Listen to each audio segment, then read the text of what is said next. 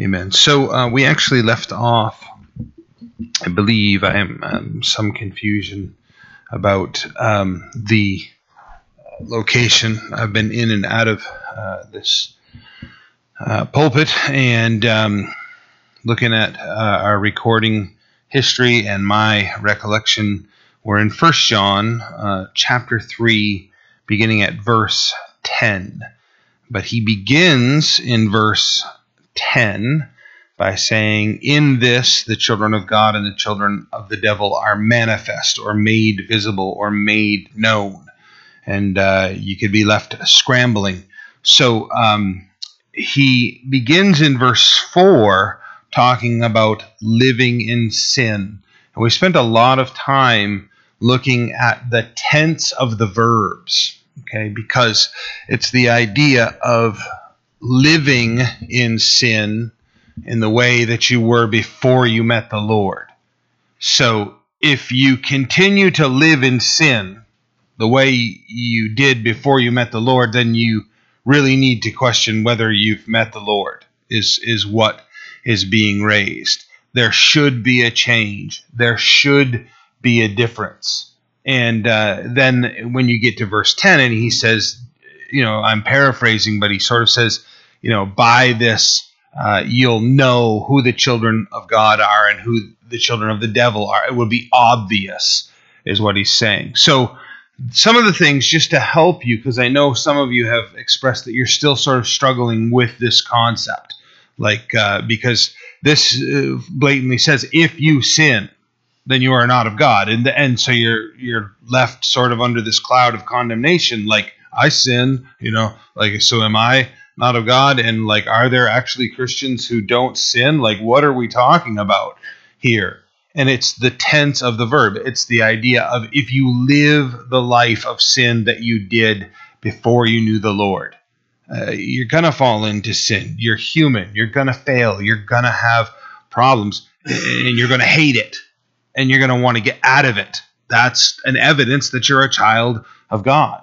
You know, when when we before we knew the Lord at all, look, if we fell into a pile of sin, we were like, "Hooray!" You know, this this is a, this is a thing to celebrate. This is wonderful. You know, that was how we were before we knew the Lord, and and maybe even uh, you know early on in our walk with the Lord, uh, there was sort of a this desire for sin still.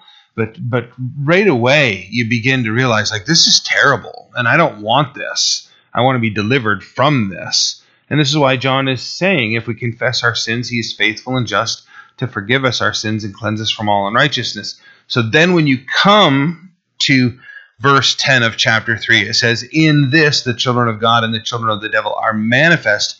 Whoever does not practice righteousness is not of God, nor is he who does not love his brother. So the the practicing righteousness, the same way you practiced sin, getting better at it and improving it, improving your walk. Um, you know, I uh, um, couple different ways that I illustrate this. Um, uh, you know, if you've ridden a bicycle when you were younger, and then you know years later you get back on the bike, um, you learn where that sense of balance is you know, your body sort of uh, adjusts itself to okay now, and and right away things start to become very smooth. Might be shaky at first, but then right away you begin to smooth out. The practicing of the walk as a Christian is a similar thing. You know, there's the falling and the floundering and the you know the problems, but the the right away you want balance and you want to be able to walk and you want to be able uh, to progress forward without the failing and the floundering and the falling uh, that comes. So, this idea of practicing righteousness, right? This is not the idea of I'm better than anybody else, I'm righteous, you know, look down your nose, uh, you know, speak ill of others. It's not that self righteousness that we're talking about. It's about real righteousness. And in case you're wondering, uh, the definition of righteousness is really quite simple. It's found in being right with God and being right with man. You know, if I say that I'm right with God, but I'm ripping you off constantly, I'm not right with man, right? I'm creating problems in my relationships. I, I do everything I could to improve my relationships with my fellow men, but I renounce God. Well, I'm not right with God. Uh, so it's the balance of, of, being right with God and right with man, uh, which comes back to uh, the two commandments that were left for uh, the New Testament Christians: love the Lord your God with all your heart, soul, and mind. Love your neighbor as yourself. Okay, so, so it's it's a simple program uh, that doesn't require some massive burden of the law and all that the Jews were struggling with here at the time. The practice of righteousness. Uh, if they don't practice righteousness, they're not of God, nor is he who does not love his brother. Now, love needs to be defined. Uh, we uh, have one word for love, and our culture has adopted this attitude of tolerance, and that that is like in our culture, that's the litmus test for if you love, if you tolerate all things. Okay, well, well, here's the deal. Nature itself tells you you should not tolerate all things, right? You know, if I discover you put poison in my food, uh, I'm going to be upset with you, right? And if I discover you've done it a second time, I'm going to be more upset with you. Okay, it, it, it, I, I shouldn't just put up with anything. And our culture is poisoning the culture with all kinds of sinfulness. And it's acting like, oh, you, you shouldn't say anything about this. You shouldn't complain about this. You know, because if you tru- if you're a Christian, if you truly love, you'll tolerate everything. Um, no, no, I won't. No, I, I will not. How about this? Uh, I will not. I might tolerate certain degrees of insult and injury upon myself, but especially when I see you harming others, I will not tolerate that. The innocent children, the garbage that's being pumped into our public school systems right now, the way that our culture is just dying and eroding and falling. No, no. I'm not going to sit by and call that love and be tolerant. You know, forgive me for my repetition, but uh, there was an occasion where my oldest daughter, Christian, was very little and uh, she's younger than three. She had a pair of tweezers in her hand, and she's about to insert them in the electrical outlet in the wall. She's inches from this, progressing forward. I scream like a banshee, fly through the air, and smash her little hand to keep her from doing that. And man, she was so offended. I injured her, man she was she she had no like what with the screaming and the hitting and the, you know to her that didn't feel like love at all. For all of us in the room hopefully we understand that was profound love.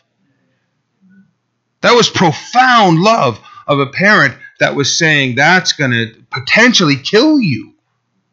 I will not allow you to conduct yourself in this. And so within our culture when we say that is wrong and that must stop, they go, Oh, you don't love me. No, no, I love you more than you can imagine. And I love the culture that is around you more than you can imagine. Because what you're doing is so incredibly destructive. Love here is the unconditional love of God. It's agape. And it's the idea of, I love you in your sin so much that I want to change you. I want to see you change. All right? Love doesn't look at the child with the tweezers and the electrical outlet and goes, I, I love you so much, I'm just going to let you do that. I just, I, you have things to explore and things to learn. Our culture is saying this junk. You need to find yourself. You and the tweezers and the electrical outlet need to have this experience. It'll deepen you as a person. or kill you, you know. You know, our culture says stupid things, right? You know, in this regard, I hear this phrase everywhere. It drives me crazy about what does not kill you will make you stronger. Okay, I don't mean to make fun of it at all, but there was a top performing athlete in Australia who was at a drinking party with his friends, and they dared him to swallow a slug and drink, you wash it down with a beer. He did it, and it killed him. Right? It maimed him at first. He, he was horribly destroyed as a person for years and then ultimately died. Uh, what does not kill you may maim you. Right? So, some of us, right, have the damage that's going to be with us the rest of our lives from the things that we did. That which does not kill me uh, makes me stronger. Not true. That is not a true statement. And love may jump in screaming like a banshee and start swinging to try to stop certain behavior in order to rescue the person. Why? Because many of us have maimed ourselves, right? And we know the outcome of that situation, of that sexual sin, of that drug use, of that dishonesty, of whatever thing we're describing. We know personally the destruction that comes through these things. And love So when we're reading here, right, that he who is born of God is a child of God has this love for his brothers, it, it is the selfless love of agape. And that takes many different forms in its behavior. It is not tolerance. Right? Doesn't it, that isn't like the key characteristic of this love. Love has action to it. Love his brother. For this is the message, verse 11, that you heard from the beginning that we should love one another. Okay? Uh, loving one another. Again, this, this unconditional love that someone would come to know the Lord in the process. There are a couple verses here that I want to look up with us uh, for this, me- this is the message we heard from the beginning that we should love one another, uh, uh, not as Cain, who was of the wicked one and murdered his brother. And why did he murder him? Because his works were evil and his brother's righteous. Right. So, so I want you to notice a few things here, and they're very poignant to the culture we live in and things that are going on inside the church. Uh, you know, Cain uh, had choices uh, to make over his hatred for his brother. Read again. Not as Cain, right? Love your brother, love one another. Not as Cain, who was of the wicked one and murdered his brother. And why did he murder him? Because his works were evil and his brother's righteous. His, his works were evil and his brothers were righteous. Uh, we're talking about uh, Abel bringing offering to the Lord, Cain bringing an offering that was the work of the ground. Okay, how were they one righteous and the other unrighteous? Well, we don't know down to the nuance. Okay, but we know this: uh, they aren't eating animals at that point. That doesn't happen until after the flood, right? We're in Genesis chapter four. The flood the flood, Genesis chapter 6, when they emerge from the ark, the Lord tells them, now you can eat the animals. So, so they were vegetarian prior to, so, so here's Abel offering sheep, lambs, sacrifice to the Lord. Why? Well, lots of possibilities, right? Adam and Eve sinned. God kills an animal, skins it, makes clothes for them. Their sin resulted in death of an animal, probably a lamb. Uh, we're assuming, we don't know that for certain, but it stands to reason that the Lamb of God who takes away the sins of the world and all the lambs that they have to offer between there and Jesus' ultimate sacrifice on the cross. Uh, but Cain is tilling the ground and offering from his work. Uh, my summary is uh, Cain is giving from his own works. That's man's religion. And Abel is obeying God and sacrificing an animal. Uh, however, you want to define that. Uh, Cain's was wicked and Abel's was righteous. Okay, that's the summary, and we can parse that out in lots of different ways. But the bottom line is that Cain's sacrifice was wicked, Abel's was righteous.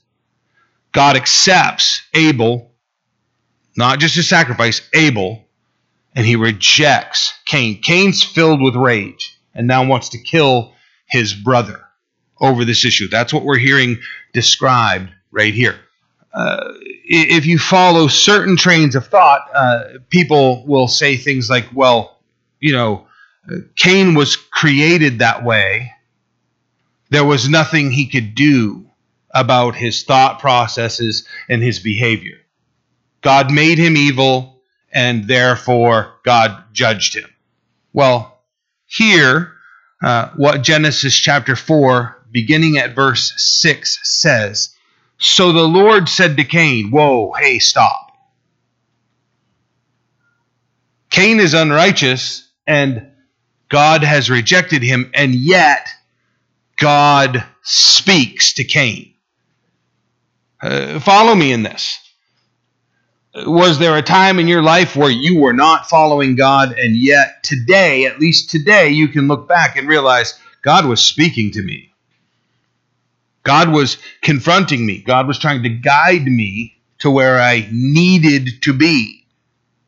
Okay, eh, follow it further. So the Lord said to Cain, Why are you angry? And why has your countenance fallen? I can see your heart. God is saying to Cain, You are angry. I can see what's in your heart. And your outward expression shows what's in your heart. So I know internally and I can see externally what's going on with you. You can't get away from God. You can try to act like, oh, you don't know what my heart is, right? In Maine, we often hear people say, the good Lord knows my hat, you know. Yeah, that's that's the problem, isn't it? The good Lord does know your hat and just how wicked it is, you know. And I don't mean in a good way, you know, like wicked good or nothing, Uh, he knows how wicked it is. The heart is, you know, desperately wicked, deceitful above all things. Who can know it? The prophet stated. Cain, right here, the Lord is saying, Why are you angry? Why is your countenance fallen? If you do well, if you do well, right? For the hardcore Calvinist brothers, they're saying Cain can't do anything other than bad. God created him as evil to destroy him, and Cain is going to do evil, so there's nothing he can do about it. But God is saying, if you do well, will you not be accepted?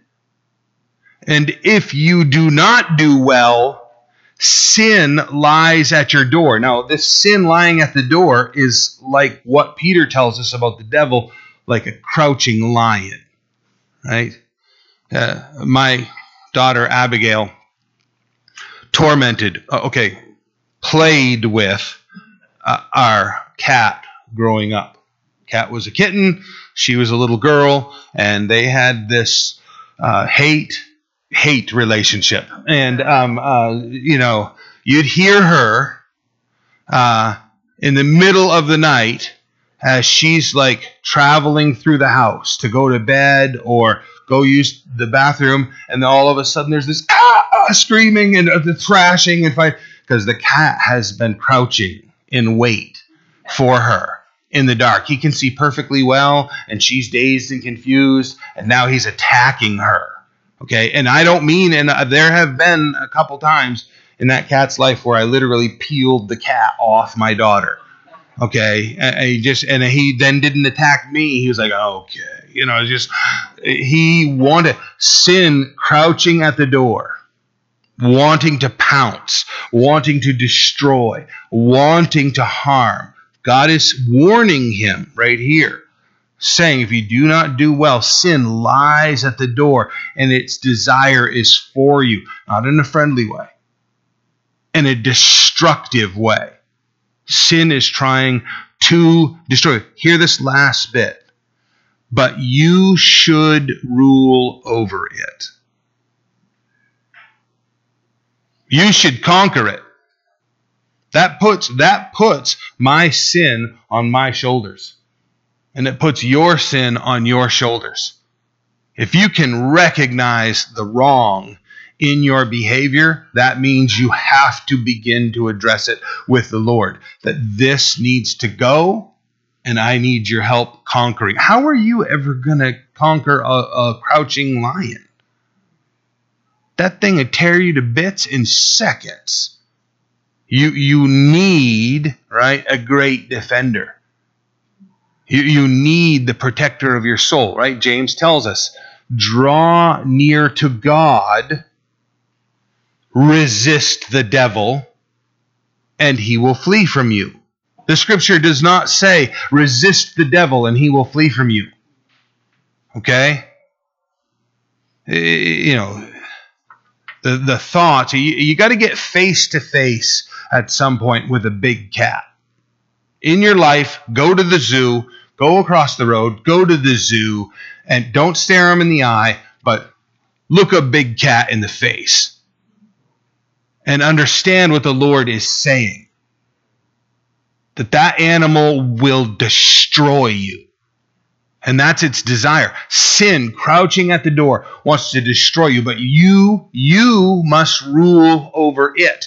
That's only going to come through drawing near to God.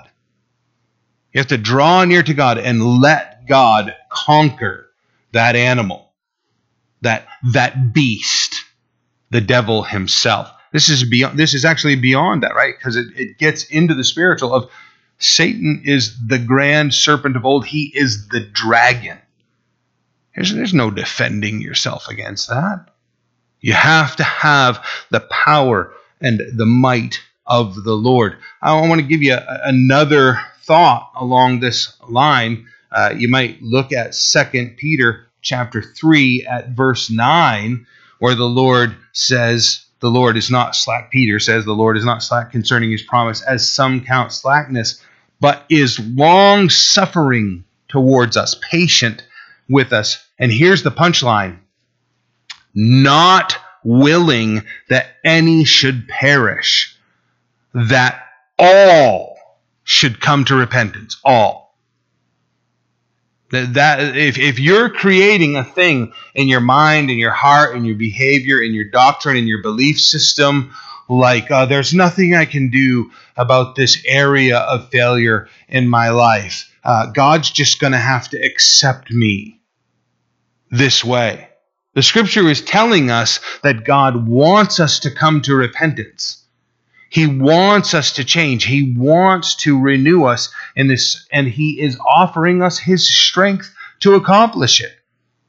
We need to be delivered out of it, and so don't others. We start this message of tolerance, and you know that's that's honestly why Calvinism works so well for a lot of people, because they they have the mentality of well, this is the way God made me, so there's nothing I can do. This is who I am. This is how I am. So I'm going to find some way to compromise in this. I'll, I'll call myself a Christian and I won't deal with this issue in my life. That's not what the Lord is offering us. He's offering freedom from these things His strength, His Holy Spirit, His deliverance. This is how the Lord is calling us. Not as Cain, who was of the wicked one and murdered his brother. And why did he murder him? Because his works were evil and his brothers righteous. You go right back to chapter 1, right? If we, if we walk in the light as he is in the light, then we have fellowship with one another and with God, with one another. It becomes horizontal and vertical.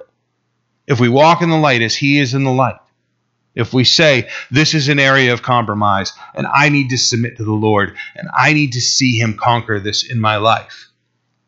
Uh, if we don't do that and we leave the compromise and we leave the sin, the first thing that breaks is what we can't see it's the relationship with the Lord. But that will also break the relationship with the body of Christ. Both things have to be working in conjunction that we're allowing the Lord to deliver us from these things. And we walk in the light as He is in the light. And as we said, right, that's not walking in perfection, that's walking in truth and honesty. When we say, This is my shortcoming, this is my failure, please pray with me, please pray for me, then the Lord does that. He accepts us and He works to see those things changed.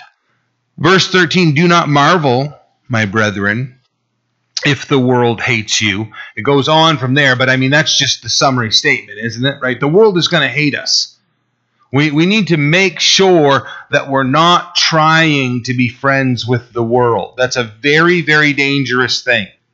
Okay? You know, in, in particular, if we, you know, uh, just having a conversation today about, uh, you know, one of the practices I developed a long time ago, the, how about this? The Lord developed this practice in my life a long time ago, was that um, I, I would try to always listen to teaching until at least noon. So I get up in the morning and I put on uh, Joe Focht or Chuck Smith or Ken Graves, and I would listen, usually to where I was studying, where I was teaching, whatever was going on in my life. And I, I would listen to that same passage over and over. I listen to it by, uh, you know, Chuck Smith, and then I'd listen to it by Joe Focht, and then I'd listen to it by David Guzik, and then I'd listen to it by Ken Graves. And, you know, around noon, I, I might, you know, start listening to music.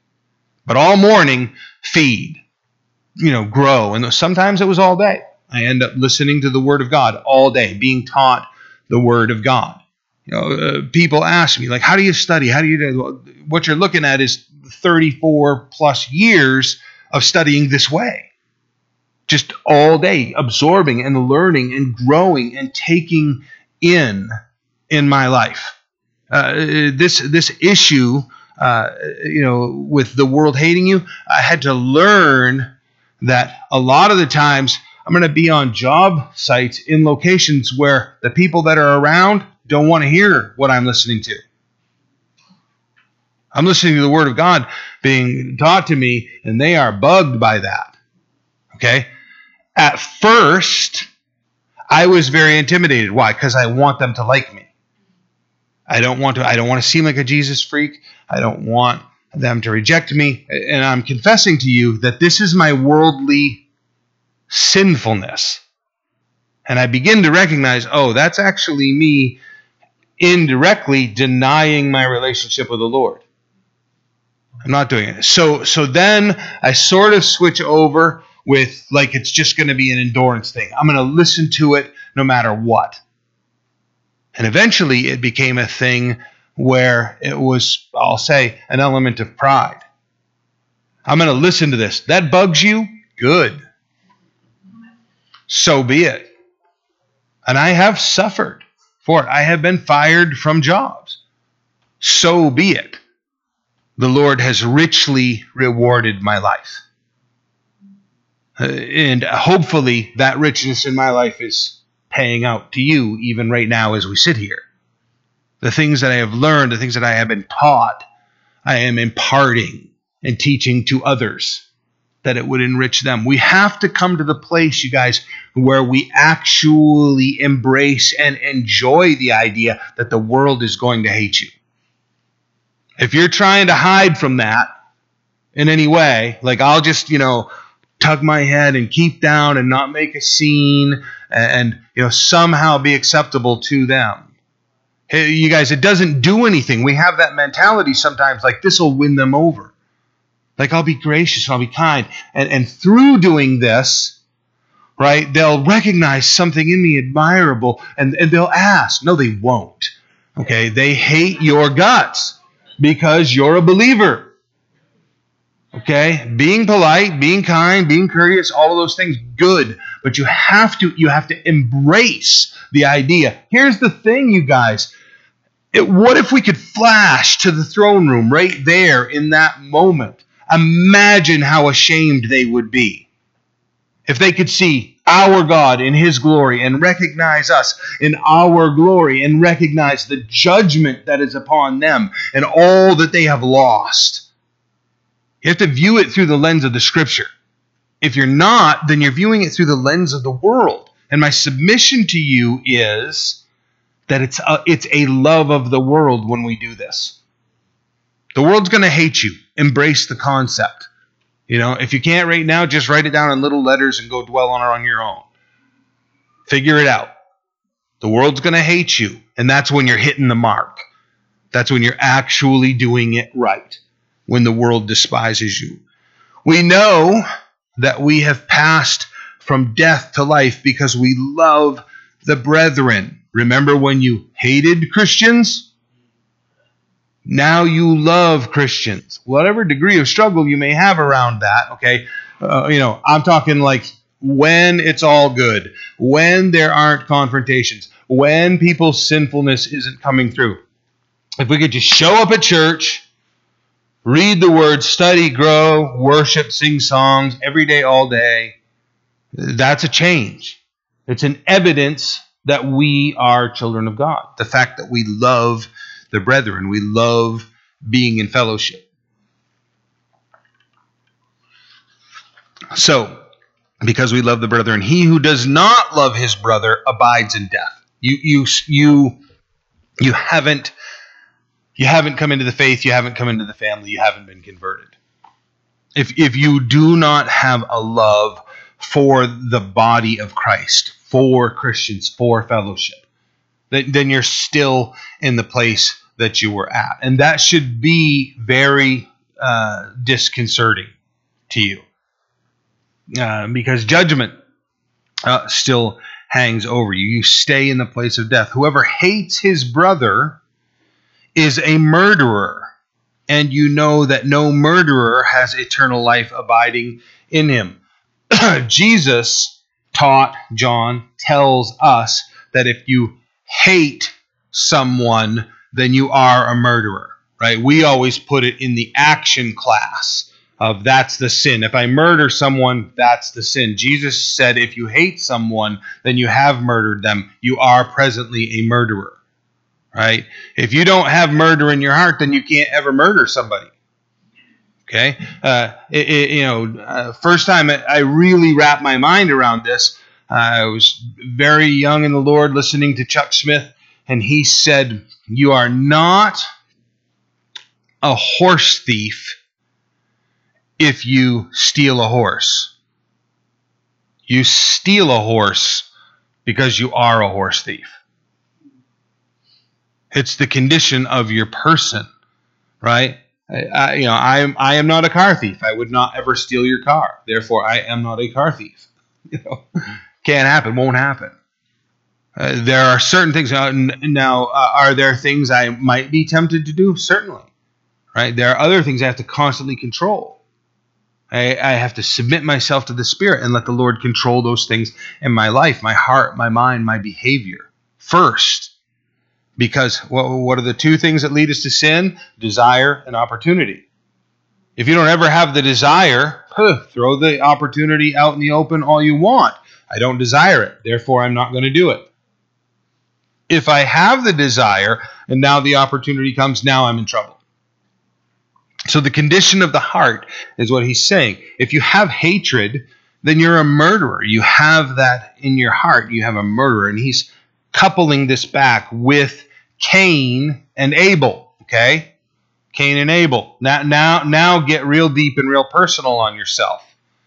Because if you see the person who is doing the will of the Lord, the work of the Lord, and they're being blessed by it, and you have any degree of anger over the fact that they're doing that, you know, oh, look at this guy, you know, super Christian over here, showing up early, working real hard, staying late. Who does he think he is? He thinks he's obeying the Lord and what the Lord has called him to do. If there's a gripe and a complaint in the heart about that brother and his relationship with the Lord, you might want to examine what's going on in your heart and mind. Because that's uh, what are we talking about? You know, Cain was doing what he wanted to do. Abel was being obedient to what the Lord had called him to do. And the jealousy between the two of them resulted in murder. Uh, it's, it's a painful thing to examine sometimes where we are really at. Whoever hates his brother is a murderer, and you know that no murderer has eternal life abiding in him.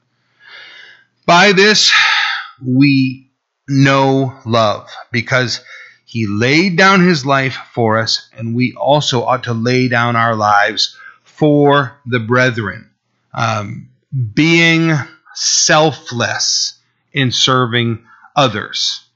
That's where the body of Christ needs to function. if you've been here for communion, then you've probably heard me talk about how uh, Paul is saying that we should not take communion in an unworthy manner, not considering the body of Christ. You can look at 1 Corinthians chapter 11, beginning at verse 23 and following uh, for that explanation. I explain when we examine it that way that the body of Christ was meeting once a week, and communion to them was a meal. It was a huge meal, it was a feast that they had okay, and they would share. It was not just the symbolic bread and cup and taking them to remember Christ. It was a matter of sharing a huge meal together. And what was going on, specifically at the church in Corinth, is that the incredibly wealthy were showing up and eating like gluttons and drinking like drunkards until literally they were stuffed to gluttony and drunk at the communion table. Disgraceful to consider it. What was more disgraceful is the fact that there were slaves, right? 30 million slaves in Rome at the time. There were slaves in Rome that maybe even their master was one of those wealthy people, but they were believers. And now here's the wealthy person glutting themselves, and here's the slave going without anything, starving. And Paul is saying, You are all the body of Christ and how is it that some of you are glutting yourself and getting drunk, and others of you are starving at what you call the Lord's table? That's treacherous. That's really terrible. Some of the slaves, according to church history, that was the one meal that they were assured every week. They, they had no assurance of any other meal throughout the they might get meals they probably got meals but there was no assurance they were going to get meal. Now you show up at church that's the one time and you're thinking like oh this is it. We are going to feast. And instead you are told go sit over there in the corner paul says the person that did that would eat and drink condemnation upon themselves in eating in the meal in that way here this love for one another should compel you to serve others. Not that now that Paul's written a letter and you read it and go, oh, that kind of makes sense. If the love of Christ is in your heart, you're not going to be able to sit there while your brother sits in the corner and starves. You're going to have to give, you're going to have to care for. Eh, we have to be very careful about our whole thing because now you got to move into some real practical application, right? where you're riding around town healthy and happy, safe in your vehicle, and you see that person that maybe you don't get along with so well from church, and they've got a flat tire, and you quickly look the other direction and roll right on by. consider consider that you're doing fine and they're struggling and you aren't reaching into their environment to help them. There's something very, very dangerous about this mindset. This love needs to naturally be in our hearts. And if it is not there, you got to examine what's going on. Why, why is it not there? Well, you don't know the things I've been through in life. I have been so mistreated. You know what? Maybe you have. Maybe you have people always take advantage of me. If I stop and help, the next thing you know, they're going to want me to take them out to lunch. And uh, you know, and we, and you guys familiar with the term catastrophizing? So, catastrophizing is actually an action, but it begins in the thought process if I do this, then this bad thing is going to happen. And if that bad thing happens, well, clearly all of these bad things are going to happen. So I'm not even going to begin the process. I'm going to stay right here inside my own bubble. You're taking action on imagination. Well, that imagination is based in truth because, again, you don't know the things I've been through. Yeah, well, now we're talking about what? Post traumatic stress disorder. Let's get out of psychology and get into the Word of God. You know, maybe they are. Maybe they are going to ask more of you. Yeah, oh, I know them, and that's just if I get involved, they're not going to stop talking, and I'm going to have to, you know, every time I talk to them at church, they just go on and on and on. maybe that's exactly what needs to happen. You need to die to yourself. You need to reach out to them. You need to get outside your own head and you need to start loving people. Wait, tell me Christ did not love you like this, which is what John is about to say. You were a filthy, rotten sinner who liked to talk about themselves too much. And Christ said, I want to get involved with that one right there. Claimed you as your own, took you unto himself, stood you up in front of the whole world and said, This one is mine. Where we would never have taken some other people and said, This is my friend. We're so selfish by nature. We are so sinful by nature. And John is right here. This isn't me warping this. This is what John is saying. You should naturally, by the grace of God, have a desire for the body of Christ, for people this way. You should reach out, you should pull them in, you should embrace them as your own. This is your character if you are a child of God.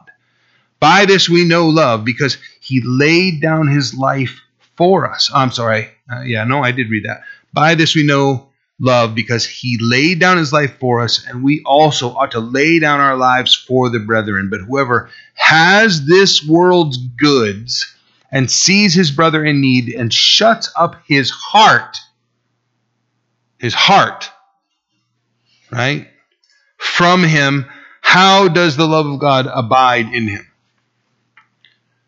Years ago, um, I had uh, a brother. I got to confess this. I had a brother who uh, would hit me up for money. Hey, you got ten bucks? I can borrow. Hey, you got twenty bucks? I can borrow. And I personally uh, developed a thing a long time ago that I, I I'll just be very upfront if somebody does that, and I'll say, um, you know, if I can afford it, I'd rather just give this to you, not lend. Don't want you to borrow it because if I if we do it on a lending thing and then you can't give it back to me, then you know there's the potential there for bitterness. I just I'm not into any of that. So uh, this brother, hey, can I borrow ten? Can I borrow twenty bucks? And so happened so frequently that I stopped carrying money.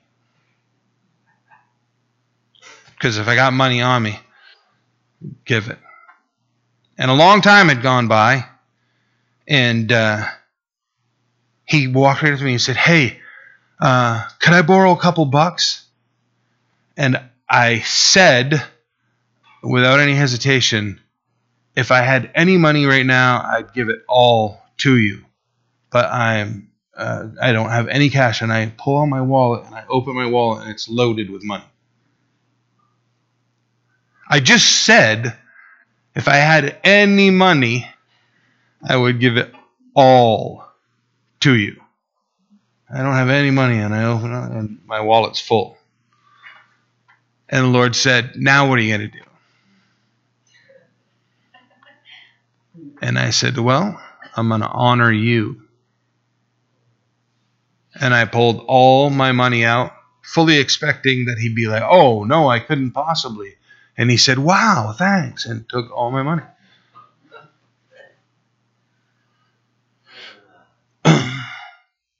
I had to then re examine my heart on the whole issue, not just with him, but on the whole issue.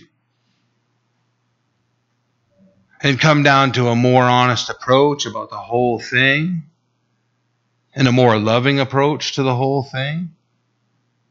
That do I really want to help you? Why couldn't I just be more honest and say, I don't know, how much do you need? And have a conversation, go through the whole thing. It was all based in self protection the whole thing was based in self protection. Right? Christ didn't come into this program with self protection, brutalized for your sake, sweat great drops of blood. Eh, you remember the last time that you were completely wet head to foot in a freezing cold night? Remember that? That's Jesus, Right? They're lighting fires in the courtyard. Peter's warming himself because the scripture record, records that it was an especially cold night. Jesus has been sweating great drops of blood, and now he's in the freezing cold. And then they start beating him. And then they put a bag over his head and pound on him. And then they rip his beard out of his head. And then they pound a crown of thorns into his head. And then they tear his flesh apart with a cat of nine tails. And then they crucify him. That's, that's not saying, I'm not going to carry any cash so that if I get asked, that's, that's saying, whatever the world needs of me, I'm willing to sacrifice it. I'm willing to give it. Christ demonstrates us. This, this mindset right here you know, Paul is, uh, uh, or John is intermingling what Paul was saying about communion right here, not discerning the body, not caring for others. You have goods and you're not willing to give them to your brother. James says the same thing. This was a strong theme amongst the early Christian leaders. This isn't like, oh, a couple of them, one of them talked about that. This this is the core message and principle of who they are and what they're saying and what they're doing with their lives. Giving to and serving others. So, here he laid down his life. You don't want to shut up the doors of your heart. Uh, how does the love of God abide in him if that's the way you're acting? Verse 18, my little children, let us not love the world or uh, excuse me, let us not love in word uh, or in tongue, but in deed and in truth. And by this we know that we are of the truth and shall assure our hearts before Him. And he gets into a little bit more complicated of uh, uh an understanding here. So I want to just dwell with this that basic, simple understanding of your faith, your love can't just be words right? James says it's not love if you see your brother or your sister in need. Uh, he, he literally says naked without basic necessities, food, clothing, or shelter, and you just shut the door in their face and say, Be warm, be filled.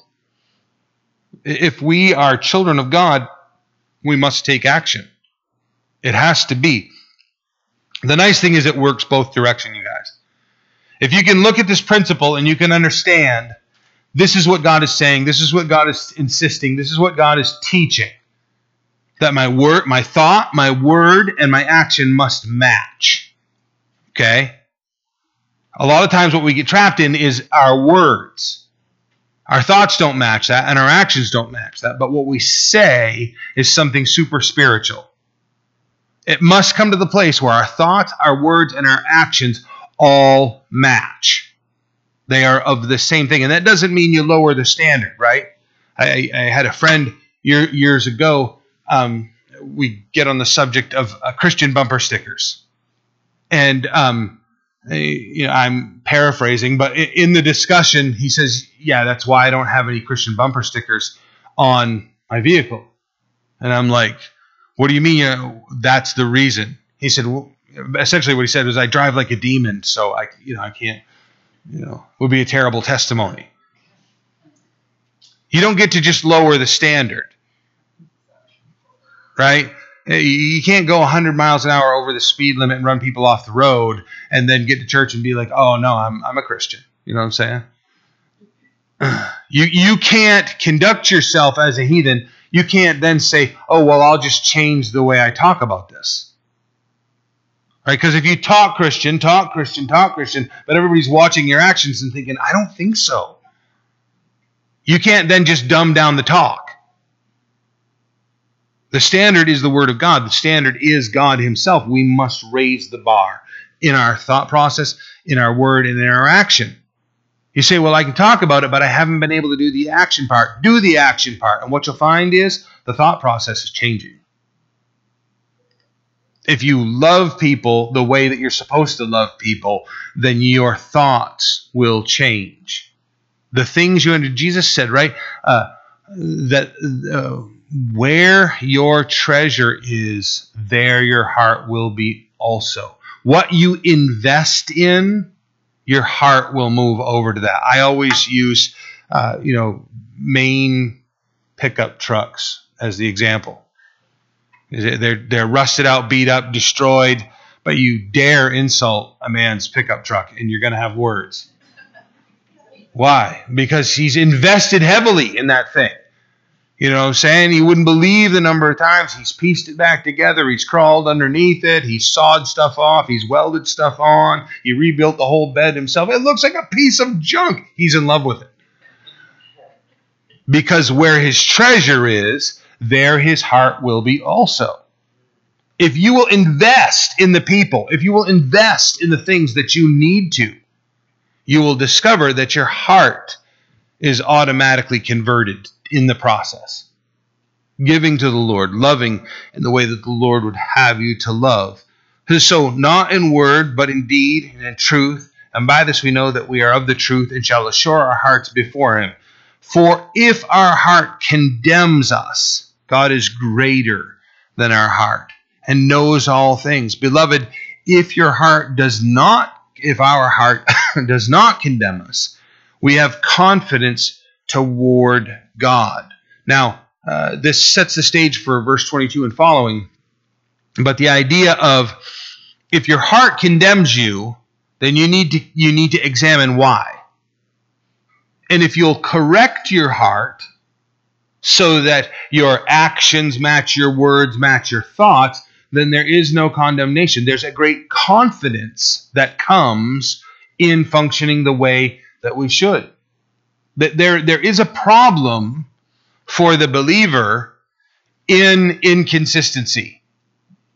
You know, hypocrisy, saying one thing and doing something different.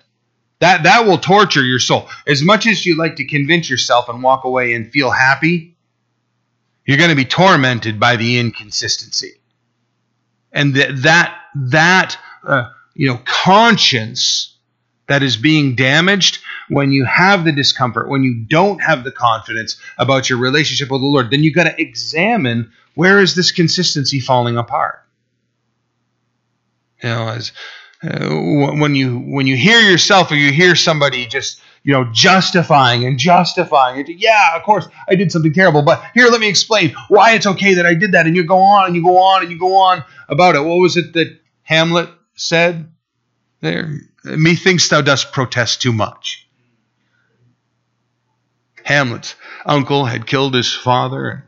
Hamlet orchestrates a situation where the actors come in and they're depicting in the play the actual act of his uncle killing his father. And his uncle's watching the play and begins to freak out about what is this outrage? What are you depicting? And Hamlet stands up and says, Methinks thou dost protest too much. Your conscience is damaging yourself. Clear your conscience through right thought, through right word, and right action. Then the Holy Spirit uh, can overwhelm that. Beloved, if our heart does not condemn us, we have confidence toward God. And whatever we ask, we receive from Him when we're in the right place. Right? When, when the Psalms tell us that God will give you the desires of your heart, Okay? Uh, we have heard false teachers say, so whatever you want, just ask. And here is God saying, whatever you ask, you will receive in Him. Well, if my mind and my heart are not where they belong, then I'm going to be asking for things that don't line up with God's will. And God is not going to give them. You just heard what He's saying about get the whole thing correct your thoughts, your words, your actions, then there is no condemnation within. If my thoughts and my words and my actions are all corporately right, then the things I'm going to desire are going to be proper too. So then when I ask for them, God is going to provide them. God will give you the desires of your heart. Literally, in the Hebrew language, is saying the desires in your heart are all messed up.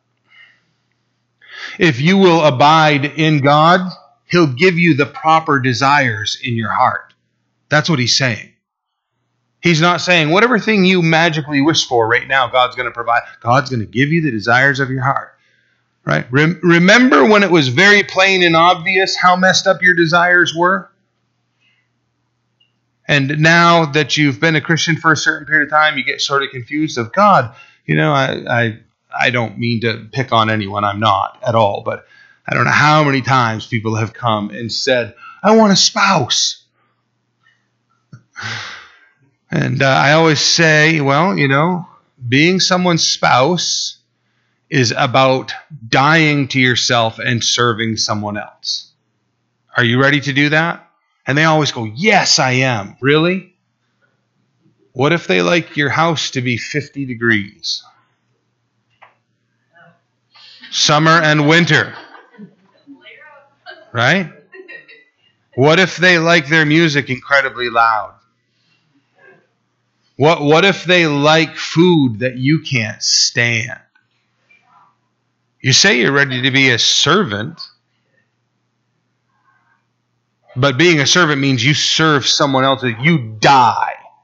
You die in order that they would live and they would be fulfilled. That's being someone's spouse. And usually the person that's very insistent of, I want a spouse, is nowhere near ready for that at all. Nowhere near. They're, they are so used to falling asleep when they want to, and waking up when they want to, and having their coffee the way they want to, and having their house organized the way that they want to, and having their car in the condition that they like, and going to the places they like to go to. The list never ends. Wanting to be someone's spouse is dying. Just end it there, end the discussion. When you're ready to die, well, then come talk about spouse. Because I have witnessed countless times, and I'm presently involved in one where the two individuals were like, This is the person, we must be married. And they got married, and it was literally like flipping the switch, and they're now saying, How do we get out of this? God, please give me a spouse. God, please take this spouse away.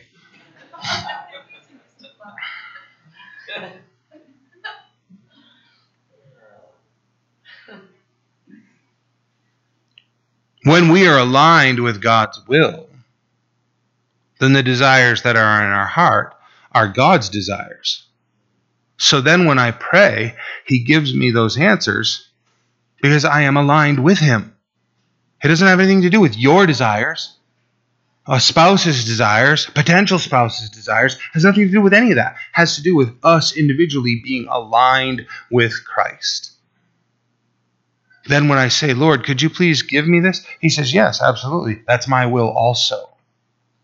Right? James chapter 4, verse 3 specifically says, You ask and do not receive because you ask that you might spend it upon your lust. Uh, the idea is not even so much sexual as it is your flesh. You're asking from your flesh. And that's why you don't get it. Now, here's something to think about. The prayers that you've asked for that God hasn't answered, you might want to go back and re examine them and see where they're coming from. Because God assures us that if we're praying according to His will, He will give us those answers. He specifically tells us, I am withholding answers because they come out of your flesh for your flesh. That's something to consider. Whatever we ask, we receive from Him because we keep His commandments and do those things that are pleasing in His sight. I mean, if I haven't answered it enough, there it is, right? That's how you get the thing you've asked for. Oh man, you guys. Some of you, some of you some of you guys have been amongst the false teachers that are like just name it and claim it. It's yours. You know, think about this, right? They're flying around the world in their jets. While some of us don't have cars. Glutting themselves upon the money from the church and not taking care of the poor in the church. They're robbing the body of Christ in order to care for themselves. And then they're promoting their doctrine as though it were the truth of God's word. Why? Because the words of their mouth don't match their behavior, which clearly tells us that their thoughts don't line up with that also. So their conscience is torturing them. So they have to stand in the pulpit week after week and preach, no, my behavior is correct. No, my behavior is correct. No, my behavior is correct. My mansion, my house, my servants, my plane, it's all correct. And they make up lies. They even make up lies about our Lord in order to justify their action. Jesus was so wealthy that he didn't even know where he was going to sleep. He wasn't going to camp out with the disciples when he said to the rich young man, uh, You know, foxes have holes and birds have nests. The Son of Man doesn't even know where he's going to lay his head tonight because Jesus had so many mansions that he didn't know where he'd be sleeping tonight.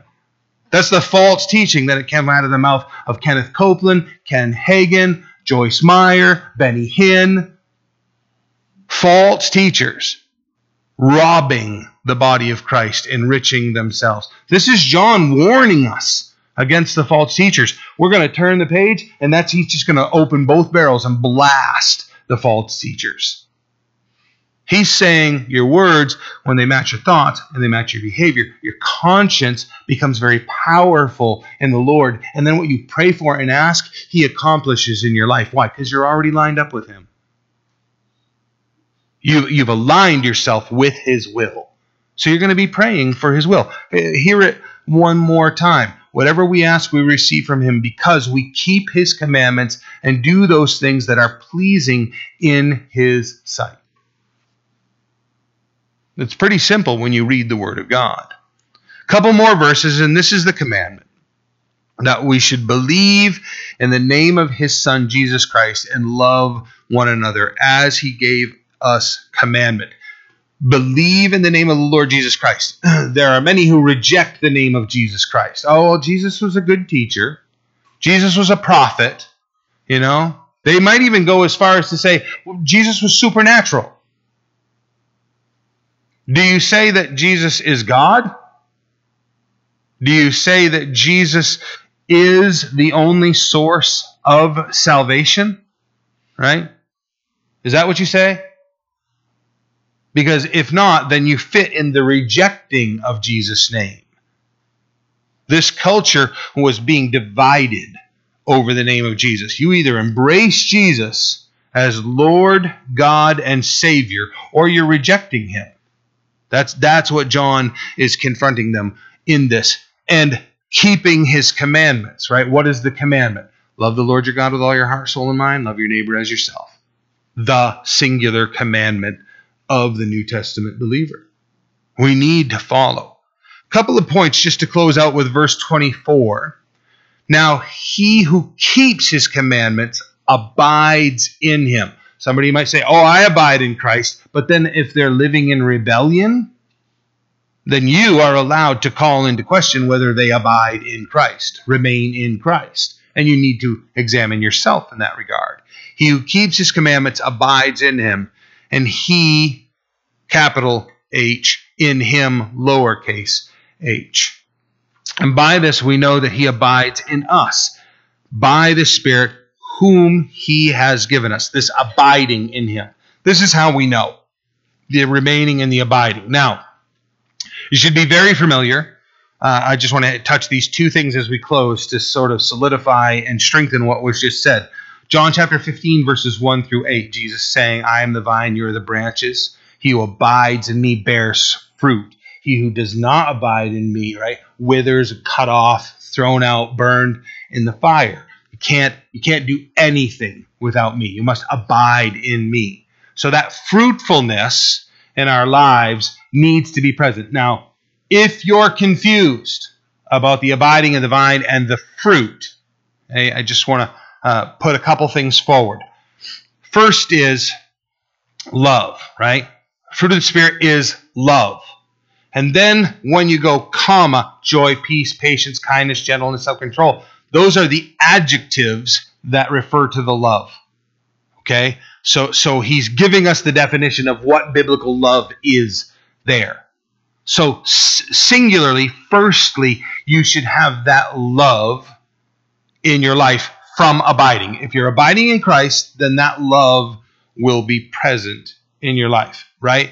Angry, short tempered, selfish, probably not abiding, right? Because the love, by definition, is not seen in your life. Secondly, right? Fruit.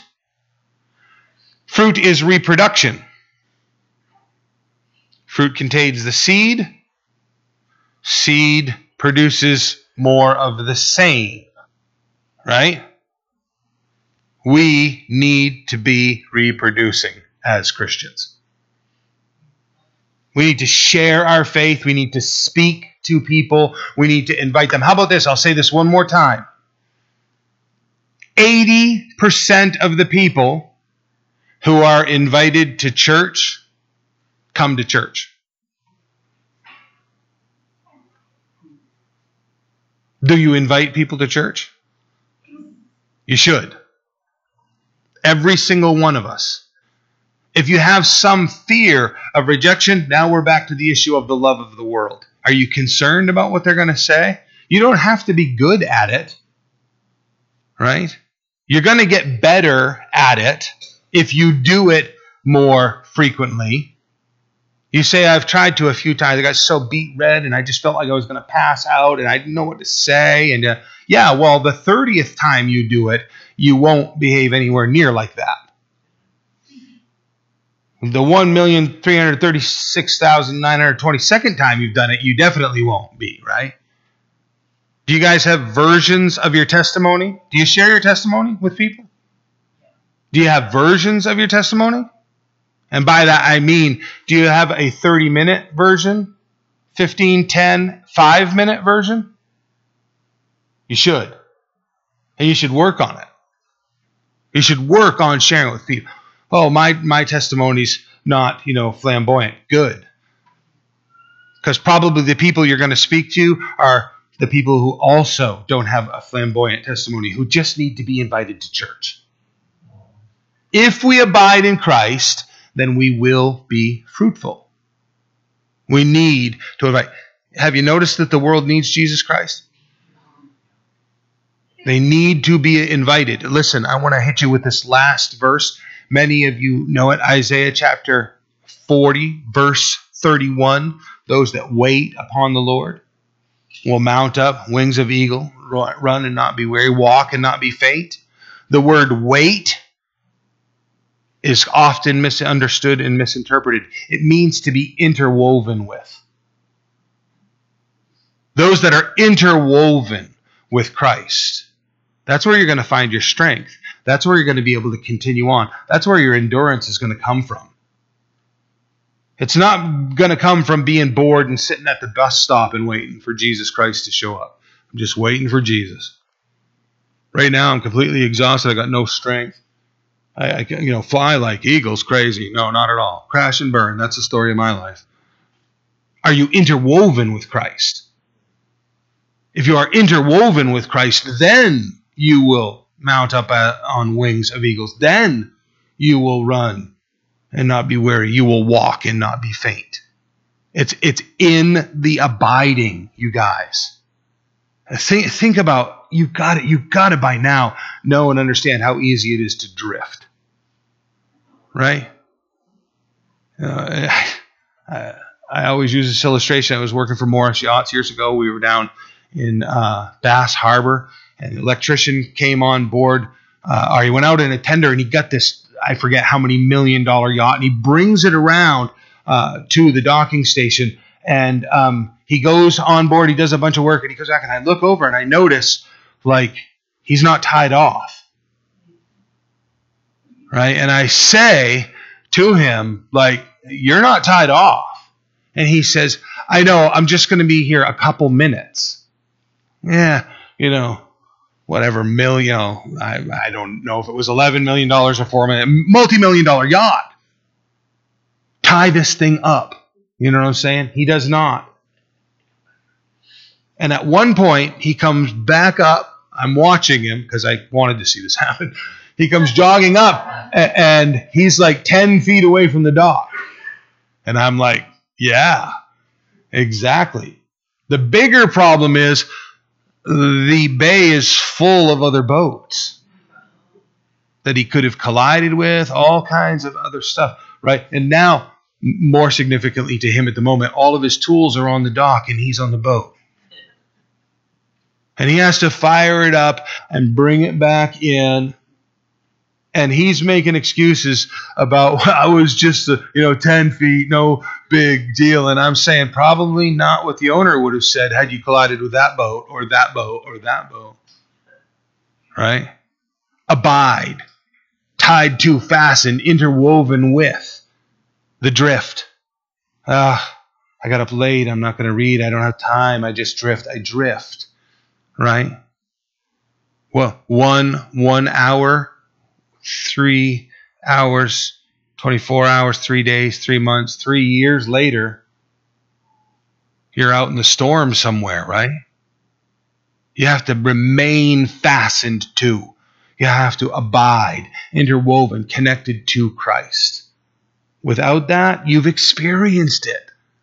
The drift and the failure and the fault always set in. Uh, take it as encouragement, right? If you're looking back across of this is how you can know you're a child of God. This is the fruitfulness. These are the things you will see. These are the things you're not going to see. And what's the summary in the end? Abide. Abide. That's where the fruitfulness comes from. So take it as encouragement from the Lord and from the Holy Spirit tonight to fasten yourself, fix yourself, and abide in Christ. Amen. Amen. Well, that's the time we have, so why don't we stand and we'll pray together.